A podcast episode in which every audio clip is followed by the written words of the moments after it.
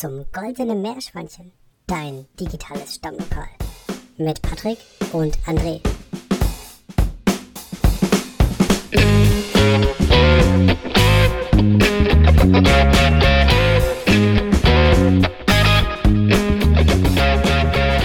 Okay, also nochmal ich fang, fangen wir nochmal an. Liebe Meerschweinchen, herzlich willkommen zu einem neuen Podcast.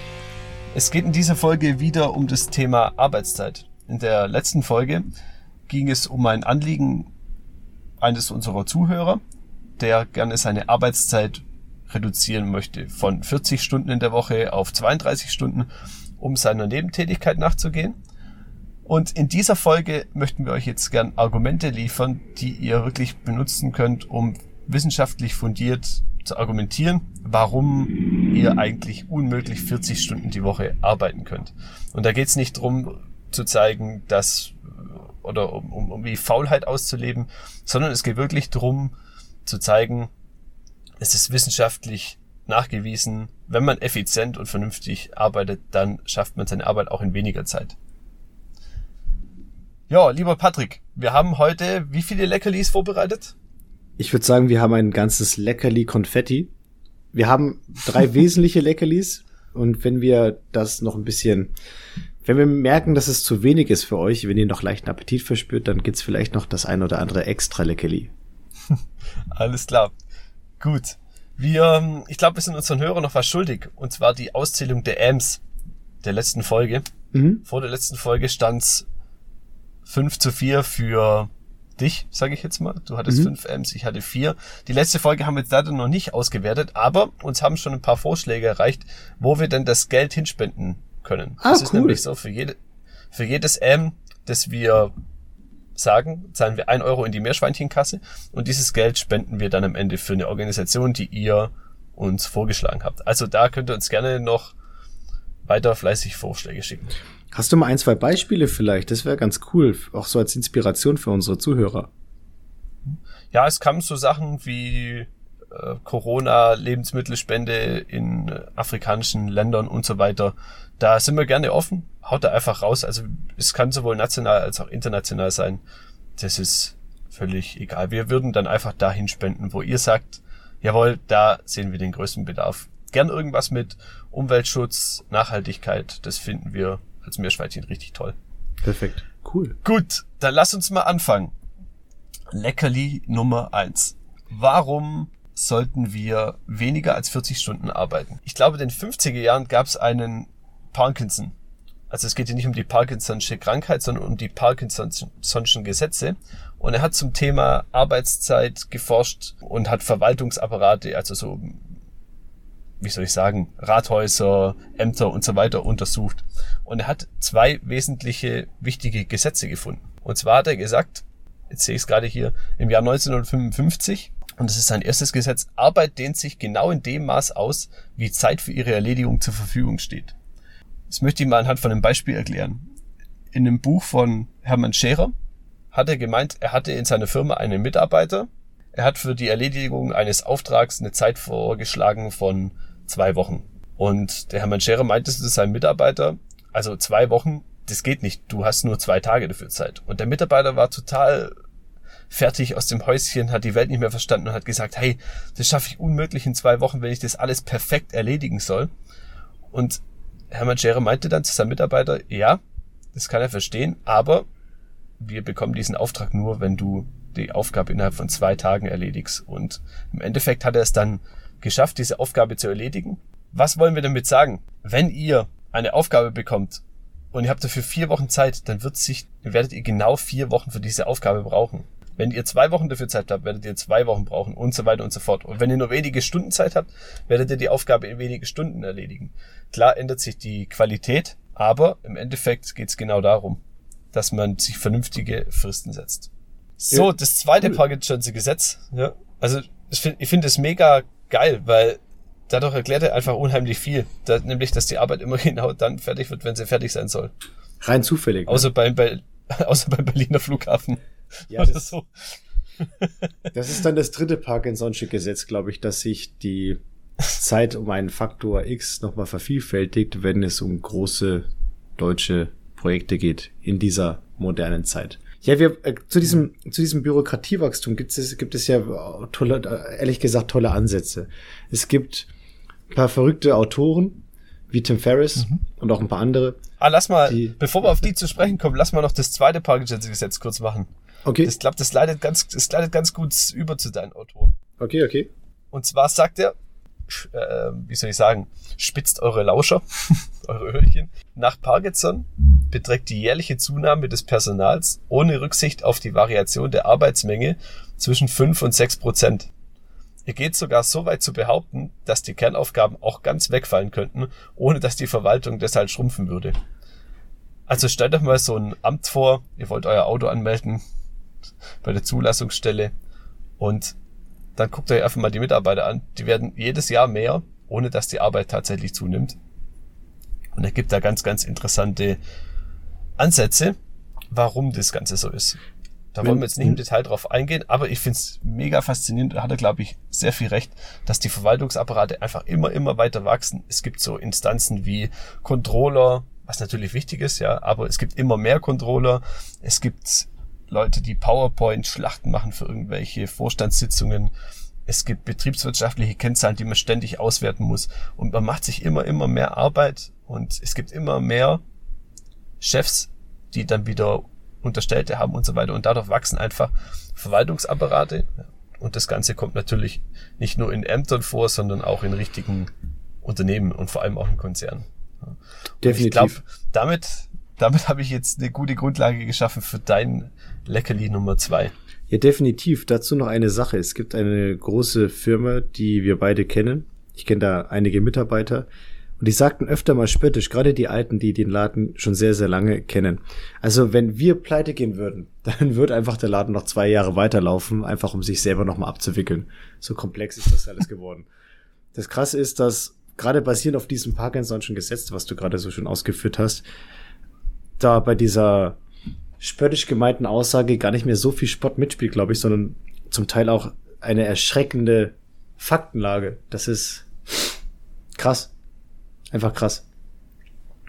Ja. was, was, was, was machen wir jetzt mit diesem Wissen, ist die Frage. Ich habe mal so ein paar, wie gesagt, diesen Namen schon mit Tim Ferriss ins Spiel gebracht, aber auch, mir fällt noch ein anderer ein, Stefan Arstol. Beide Jungs haben eine wichtige Sache gemeinsam. Beide haben leicht verdauliche Bücher geschrieben, in denen es um das Thema Zeitnutzung, Zeitnutzung geht.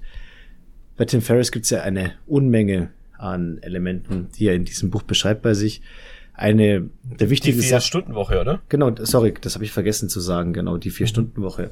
Er sagt mittendrin in dem Buch, dass wir uns irgendwie aus irgendeinem Grund in dieser Zeit heute darauf vereinigt, äh, verständigt haben, dass wir acht Stunden lang irgendwelche Papiere, Unterlagen, Akten in ein Büro von A nach B tragen müssen. Rein zufälligerweise. Weltweit in dieser Bürokratiewelt in dieser Bürowelt auch. Und das versteht er nicht. Und hat gemeint, wenn sie wirklich dann guten Mitarbeiter mimen wollen, dann laufen sie am besten immer mit einem fetten Stapel Papieren und einem Laptop unterm Arm durch die Gegend und tun einfach beschäftigt. Da haben sie, glaube ich, bessere Karrierechancen, als wenn sie wirklich dann akribisch versuchen, was zu arbeiten. Ist das jetzt eine Kritik gegen jede, jeden Konzern, jedes Unternehmen? Das soll es nicht sein. Die Frage ist vielmehr, wie, wie oft und wie sehr stimmt das denn insgesamt? Ich glaube, da ist schon doch einiges an Wahrheit dabei in vielerlei Hinsicht. Und jetzt die Frage, was, wie löst man das Thema? Ja. Er hat gesagt. Aber der Titel, ja? der Titel ist ja schon krass. Also was will er denn genau sagen? Er sagt die vier Stunden Woche, also nicht vier Stunden Tag, sondern er sagt die vier Stunden Woche. Was ja, ist so seine wesentliche Aussage? Er sagt, am Ende des Tages wirst du in der Lage sein, mit den Techniken, die ich dir zeige, wenn du dir einige daraus pickst und für dich anwendest, dass du ein erfülltes Leben haben kannst, wo du zeitunabhängig, äh, ortsunabhängig und so weiter arbeiten kannst. Was bedeutet, du brichst aus aus diesem Muster der Festanstellung, des, ich sag mal auch karrieretechnischen Versagens und machst einfach das, was du willst. Es wird nicht jeder Millionär werden, aber jeder hat die Chance in irgendeiner Form, wenn er diese Techniken anwendet und irgendwann auch beherrscht, wirklich ein tolles Leben zu führen und in diesem tollen Leben wenig zu arbeiten durch Outsourcing, durch Effektivität, also sprich vieles an Kleinkram weglassen und so weiter. Wodurch du dir wirklich dann mit einem guten Einkommen und wenig Arbeitszeit einfach ein tolles Leben machen kannst. Bei gleichzeitig einem sehr guten Ergebnis. Er sagt nicht, häng rum. Ich find's geil. Ja. Jetzt- Also ich finde den Mhm. Titel sehr provokant mit den vier Stunden Woche, mit der Mhm. vier Stunden Woche. Aber ich glaube, der nur so kann man wirklich, glaube ich, in unseren Köpfen auch was anstoßen, damit wir bereit sind, um was zu verändern. Richtig, ja. Weil im En- im Endeffekt viele haben eine 40 Stunden Woche und er sagt praktisch mit 10 Prozent dieser Zeit kommst du auch aus. ja, Ist definitiv. wahrscheinlich nicht ganz realistisch, aber wenn man die Ansätze aus dem Buch verinnerlicht, dann kommt man da ziemlich gut hin, glaube ich. Also er hat ein Unternehmen damals aufgebaut im Silicon Valley, das erzählt er auch, indem er sich bis zum Burnout irgendwann zerstört, also wirklich komplett runtergewirtschaftet hatte. Er hat es geschafft, dass er bei ungefähr 70.000 Dollar im Monat war, eigenes Geld, was er gemacht hat, bei 16 Stunden Tagen. Hat sich dann komplett zerstört. Und dann hat er gesagt, das kann doch nicht sein, also was mache ich hier eigentlich gerade? Dann hat er einfach mal seine Firma so weit abgewickelt, dass er ein paar Mitarbeitern dann Aufgaben gegeben hat und hat er gesagt, ja, mach das jetzt mal so. Ich bin mal raus, ich muss weg. Dann war er in Europa für zwei Monate und irgendwie lief der Laden auch ohne ihn. Dann hat er gesagt, ey, wenn man mich nicht braucht, wie geil ist denn das eigentlich? Was kann ich denn machen, damit ich dann noch eine Kontrollinstanz habe und pipapo? Und basierend darauf hat er dann, ja, wie gesagt, diese vielen Elemente immer weiter entwickelt, ausprobiert und dann in diesem Buch zusammengefasst. Es ist schon echt cool. Und ich bin echt davon überzeugt, dass man, wenn man da diese Schritte Stück für Stück anwendet, da gehört, da gehört auch, muss man sagen, auch Mut dazu. Dann ist man auf jeden Fall in der Lage, sich Stück für Stück daraus zu arbeiten. Aber es geht ja Es auch ist, nicht, ich, es ist ja? klar. Mhm, sorry. Also es geht ja aber nicht darum, dass jetzt jeder von euch sofort kündigen oder demnächst irgendwann kündigen und dann sein eigenes Ding machen soll. Es gibt auch viele Menschen, die sagen, ich möchte ja auch gerne arbeiten. Ich möchte halt vielleicht effektiver arbeiten oder in Teilzeit arbeiten, weil das mein Ding ist. Da, da springe ich jetzt zu diesem anderen Buch von Stefan Arstol. Das ist ein Unternehmer, der vor einigen Jahren ein Buch geschrieben hat. Ich glaube, das hat 70 Seiten. Das ist echt total dünn. In diesem Buch geht es darum, dass er sagt, ich habe eine Sub-Firma, also eine Firma für Stand-Up-Paddle ist aufgebaut. Wir sind eins der Unternehmen, die am schnellsten wachsen gerade in den USA. Wir sind top bewertet und wir haben eine Maxime. Bei den zehn oder knapp zehn Mitarbeitern, die wir haben in dieser kleinen Firma, dürfen wir maximal fünf Stunden am Tag arbeiten. Punkt. Was heißt das? Er sagt, um acht kommen wir, um eins gehen wir. Geschlossen. Wir arbeiten gemeinsam, wir haben Schnittmengen, weil wir dort äh, wirklich im Büro zusammensitzen und miteinander kommunizieren können. Wir machen dort keine Snacks, kein Kaffeeklatsch und so weiter. Wir geben Gas. Um eins ist Mittagessenszeit. Warum gehen die Leute zwischen elf und zwölf Mittagessen? Die stehen früh auf, sind doch voll im Saft, du hast die kreativste und produktivste Phase in dieser Zeit bis ungefähr ein Uhr. Warum gehst du um elf schon essen, Mann? Also, warum? Ja. Dann kommt, dann kommt gleich das äh, Fressloch. Ja, und dann auf einmal hängst du ja. mit glasigen Augen um drei drin und fragst dich eigentlich, warum, was mit der Zeit dazwischen passiert ist in den letzten drei Stunden. Wenn du das jeden Tag machst, dann bist du auf einmal in einer Woche bei 15 Stunden, die einfach mal so Lebenszeit und Arbeitszeit zusammen, die einfach mal so irgendwie so verstrichen sind, so ein Stück weit, ja. Das ist Ja, vor schon allem, weil auch die Effi Effektivität einfach runtergeht, also die Effizienz, Entschuldigung. irgendwie beides, ja, Also ja. die- Du machst auch irgendeine Folge. Folge stopfen Magen, haut man sich irgendwie einen Kaffee rein nach der Mittagspause und dann geht's weiter. Ja, Ja. genau. Und das, Funktioniert, aber Mhm. ist nicht super, nicht super effizient. Richtig, richtig, ja. Und um das mal zu, zu Ende zu führen, ganz kurz vor diesem Stefan Arstol, was er auch gesagt hat, ist, also es geht nicht immer. Du musst vielleicht mal so eine Server-Migration dabei in die bei uns machen oder sowas, ne? Oder irgendwas mal, was wirklich dann wegen externer Faktoren nicht anders zu bewältigen ist, als eben mal am Abend oder am Nachmittag was zu machen. Ist ja normal. Das wird aufgeschrieben und dann wird ganz schnell wieder zurückgependelt in diese Hauptarbeitszeitsphase. Übrigens, die Leute kriegen volles Gehalt. Die kriegen, ich glaube, über dem Durchschnitt sogar. Also überdurchschnittlich gutes Gehalt für die Branche und für ihre Arbeitstätigkeiten. Und zwar bezogen auf eine, auf eine konventionelle Vollzeitstelle. Also ich weiß nicht, acht Stunden Arbeitszeit wirst du, du wirst für acht Stunden Arbeitszeit vergütet, darfst aber nur fünf Stunden arbeiten. Die Leute sind happy, die können allem möglichen nachgehen. Er ist Unternehmer, er ist Geschäftsführer mit der riesen Verantwortung und er sagt, ey, ich wollte immer meinem Sohn irgendwie als Trainer, Baseball oder sowas da irgendwie was beibringen, Zeit mit ihm verbringen. Geht jetzt.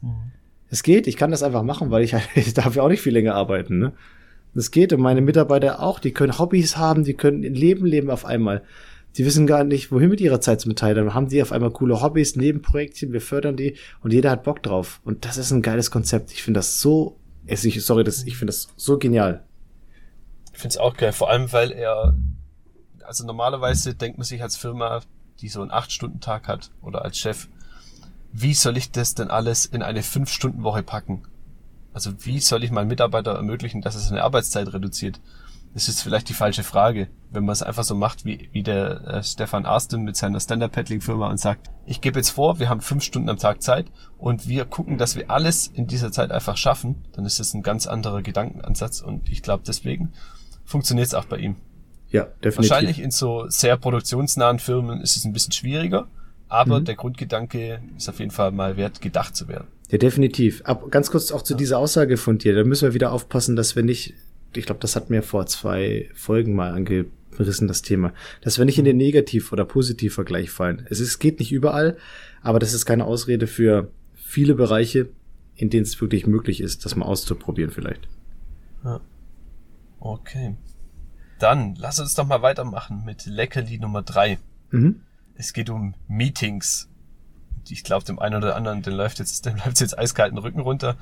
Wie viele von euch kennen Meetings, die einfach ewig dauern, wo jeder irgendwas erzählt, wo keine Struktur da ist und am Ende ja, blubbert man doch doch irgendwie noch vor sich hin und das Ganze dauert vielleicht eine halbe Stunde, eine Stunde, vielleicht auch sogar zwei Stunden und am Ende sind alle total platt.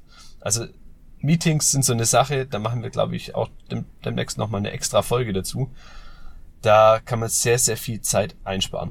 Und es gibt da ein richtig geiles Beispiel, wo es um die Zeit und um die Kosten von Meetings, Tagesordnungspunkten geht. Ich mache mal ein Beispiel. Ich lese euch mal drei Tagesordnungspunkte vor und der Patrick, der gibt dann eine Einschätzung beziehungsweise eine Erklärung, wie viel Zeit und wie viel Kosten für die einzelnen Tagesordnungspunkte benötigt werden, mhm. üblicherweise. Also nur mal so ganz exemplarisch. Tagesordnungspunkt Nummer eins: Bereitstellung von Millionen für einen neuen Atomreaktor, sprich für ein neues Kernkraftwerk. Meetingspunkt Nummer eins. Meetingspunkt Nummer zwei. Ein neuer Fahrradunterstand draußen vor dem Büro für alle Mitarbeiter. Meetingspunkt Nummer drei. Diskussion über die Kaffeesorte im Büro. Es stehen zur Verfügung fünf Sorten und jeder kann mitsprechen. Also ich fasse nochmal zusammen. Meetingspunkt Nummer eins Gelder für Atomreaktor. Meetingspunkt Nummer zwei Fahrradunterstand. Meetingspunkt Nummer drei Kaffeesorte. Und jetzt die Frage an dich, beziehungsweise an euch. Was denkt ihr, wofür wird am meisten Zeit vergeudet? Beziehungsweise wofür wird am meisten Zeit investiert? Dum, dum, dum, dum. Das war die Nachdenkzeit. ja, was würdest du sagen? Jetzt kannst du ja quasi das Rätsel auflösen. Also definitiv wird am meisten Zeit verwendet für die Diskussion um die Kaffeesorte. Mhm. Also die Kaffeesorte ist natürlich exemplarisch für einen Tagesordnungspunkt, bei dem jeder in einem Meeting mitsprechen kann.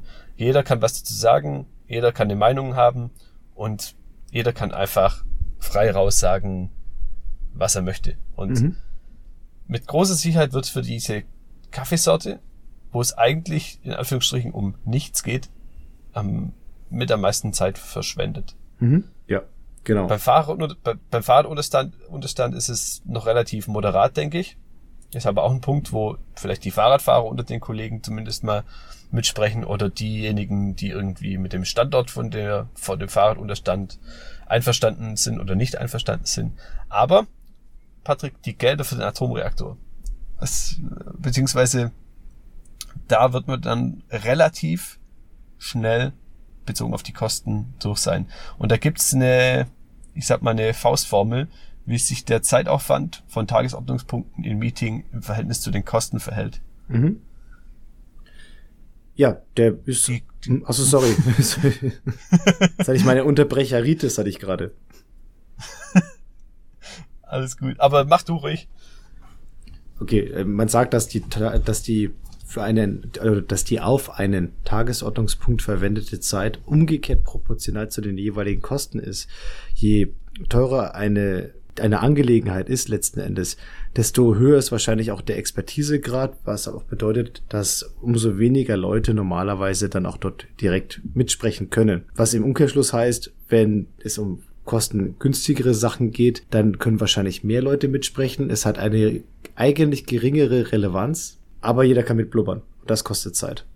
Und das geht, ich, bin mir sicher, dass auch der eine oder andere von euch auch schon mal in einem Meeting hatte, das Thema, dass dann die Leute über über irgendwelche absoluten oder verhältnismäßigen Belanglosigkeiten sehr impulsiv, sehr emotional sprechen, irgendwie reden von den, ich sag mal, von den fünf oder von den zehn Leuten alle mit. Jeder hat seinen Senf dazu zu geben und am Schluss kommt man irgendwie nicht weiter. Während die zwei absoluten Top-Experten für das eine Thema, wo es, wo es um viel Geld ging und um eine absolute Expertiseleistung einfach nach ganz kurzer Diskussion nach zwei, drei Minuten gesagt haben, okay, Variante A ist die sinnvolle, Variante A machen wir so. Punkt. Mhm. Was würdest du sagen, in aller Kürze kann man jetzt basierend auf diesem Wissen besser machen in den Meetings? Ich glaube, es gibt zwei Möglichkeiten. Es gibt aber die Möglichkeit, als Führungskraft das zu verstehen und womöglich so ein Meeting auch in zwei Teile zu zerteilen und die entsprechenden Leute, die bei den, die für die ganz relevanten Sachen sind, vielleicht zu Beginn einzuladen zu, zu dem Meeting, die lässt man dort mitsprechen bei diesem Thema, also die lässt man einfach schnell ausdiskutieren. Und das Thema mit dem Atomkraftwerk, mit dem, mit der Bezuschussung, mit, dem, mit der Bewilligung der Gelder. Im zweiten Schritt wird dann Viertelstunde, halbe Stunde später, wie auch immer, nee, eben nicht, nicht, sorry, ein paar Minuten später, der nächste Tagesordnungspunkt rangenommen mit den Entscheidungsträgern, den relevanten für den Fahrradunterstand.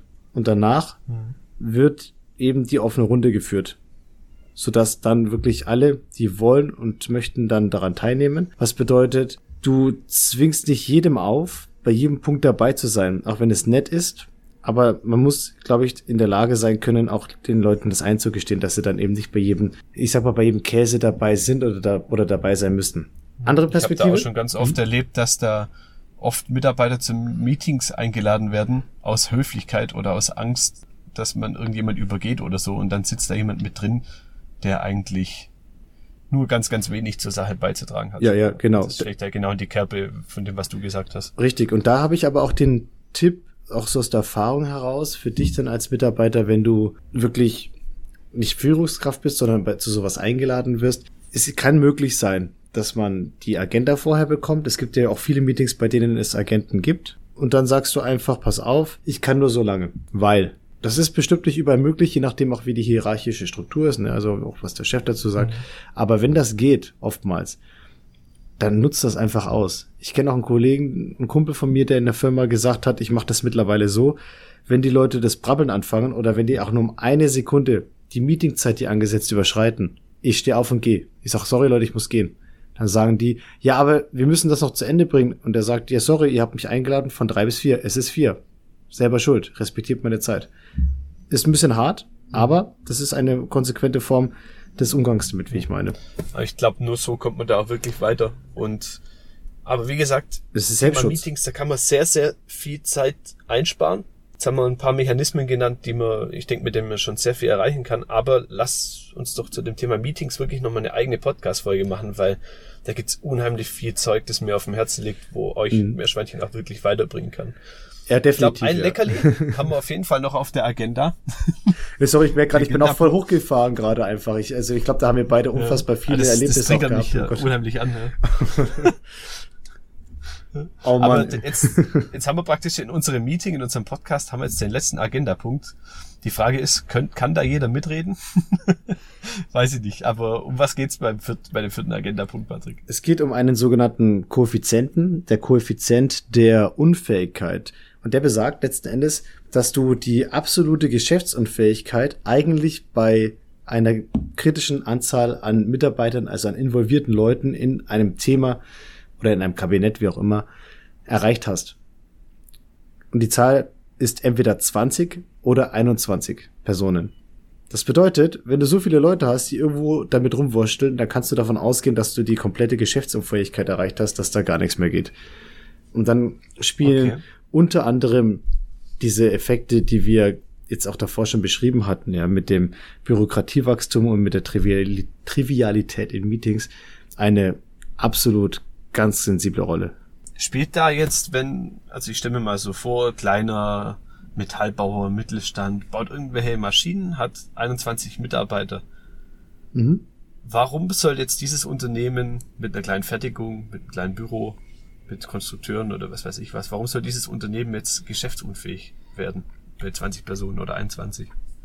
Es geht nicht darum, dass die Arbeit an sich dann, das, oder, oder dass du, wenn du Arbeit in sich hast in einer, mit einer höheren Belegschaft geschäftsunfähig bist. Es wird ja viel gesplittet und zerteilt und in kleinere Arbeits- und Aufgabenbereiche mit Verantwortung und so weiter, das alles strukturiert. Und das führt dazu, dass die Sachen dann doch schon einigermaßen schnell funktionieren, damit du diese Geschäftsunfähigkeit nicht hast. Wenn du, ich habe ein anderes Beispiel, warst du schon mal bei einer größeren Vereinssitzung dabei, wenn da wirklich 20 Leute rumplappern, das ist der Wahnsinn, da geht nichts voran. Man nimmst dir so anderthalb Stunden vor, am Abend triffst dich so um sieben, kommst um elf raus und denkst dir, Alter, war lustig, aber irgendwie kam er nicht wirklich voran. Das habe ich so oft erlebt bei Vereinssitzungen irgendwo im Sportverein oder auch sonst wie. Und da hast du genau den Effekt. Dann sitzt du in einer Art Komitee zusammen. Oder wenn du in einer Projektbesprechung bist oder generell in einem Projekt arbeitest, wo sehr viele Leute sind, da wird's, also, dann musst du wirklich harte Strukturen schaffen. Oder du hast eine komplette Geschäftsunfähigkeit. Das Problem ist andererseits wiederum, Bürokratiewachstum, was du gesagt hattest, wenn ich dann die Strukturen habe, um auch bei dieser hohen Belegschaftszeit die Ordnung irgendwie reinzukriegen, dann brauche ich nächstes Jahr wieder mehr, um dann noch mehr Verwaltungszeug dann irgendwie dazu machen, damit das alles irgendwie einigermaßen läuft. Also das ist. Um die Verwalter zu verwalten sozusagen. Irgendwie schon, ja. Also du, du kannst zwischen zwei üblen Wellen, entweder du hast eine Überbürokratisierung mit höherer Belegschaftszahl und pipapo, oder du machst den, schließt den Laden gleich ab mit den 20 oder 21 Personen oder noch viel, viel mehr und sagst, okay, was soll's. War schön, aber irgendwie, wir kommen nicht voran. Also bezieht sich jetzt die 20 oder 21 bezieht sich jetzt nicht unbedingt auf Meetings oder auf, ja, wie soll ich sagen, auf die Unternehmensgröße, sondern um die, es geht wirklich um die Involviertheit, wenn ich das jetzt richtig verstanden habe. Ja, genau. Also es geht so zum Beispiel, das Kabinette sind ganz schöne Sachen oder ein Ausschuss. Also wie gesagt, irgendwas in der Art, wo du sagst, dass da wirklich so viele Leute aktiv an dem Thema mitreden.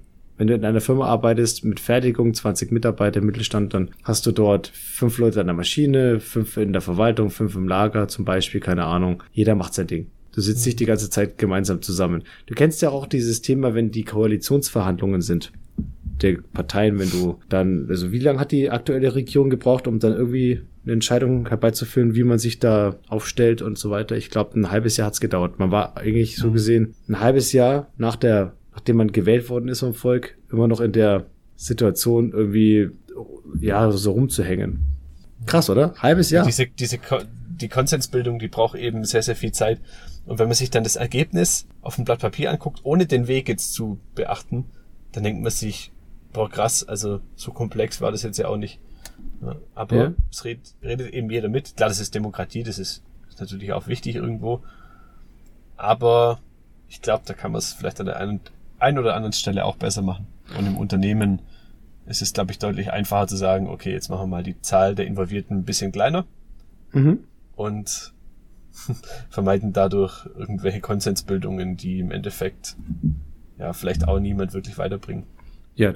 Bezogen auf den Unternehmenserfolg oder so. Ja, ja definitiv. Ja, krass. Okay. Also es ist echt viel. Und wenn man sich überlegt, dass es im Bereich der Parkinson'schen Gesetze noch so viele Sachen gibt und noch generell, können wir, glaube ich, zumindest für heute mal so ein Zwischenfazit ziehen und sagen, es gibt wirklich viele Mittel und Wege und Ansätze von vielen Menschen, die sich schon sehr, sehr viel Gedanken zu allerlei Themen in die Richtung gemacht haben. Und das irgendwie baut auf. Ja. Also wenn jemand sagt, ich möchte Teilzeit arbeiten, beispielsweise wie unser Hörer, der in der vorangegangenen Folge uns da mal die Möglichkeit gegeben hat, in, sein, in seine Situation hineinzublicken, dann ist auf jeden Fall irgendwie was möglich. Mit guten Argumenten. Und ich hoffe mal, oder ich denke mal, da spreche ich auch für dich, ich hoffe mal, dass wir da heute mal so ein paar gute und auch lustige Impulse geben konnten. Ja, das hoffe ich auch. Und wir freuen uns auf jeden Fall, wenn ihr uns wieder fleißig Nachrichten schickt und wir freuen uns vor allem natürlich auch, wenn ihr dann wieder bei der nächsten Folge reinschaltet. Da müssen wir noch entscheiden, worum es dann genau geht. Aber wir werden euch natürlich wieder über Instagram und die anderen Portale Bescheid geben, wenn dann die Folge dienstags, wie jeden Dienstag, wieder online geht.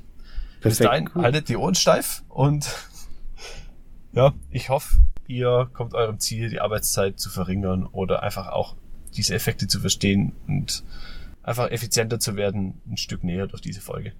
Wäre auf jeden Fall cool, wird uns auf jeden Fall riesig freuen. Also, macht's gut. ich habe schon wieder geklatscht. Hoppla. Macht's gut. Ciao. Warte, ich, ich, ich klatsche jetzt auch nochmal. Okay. Und im Takt.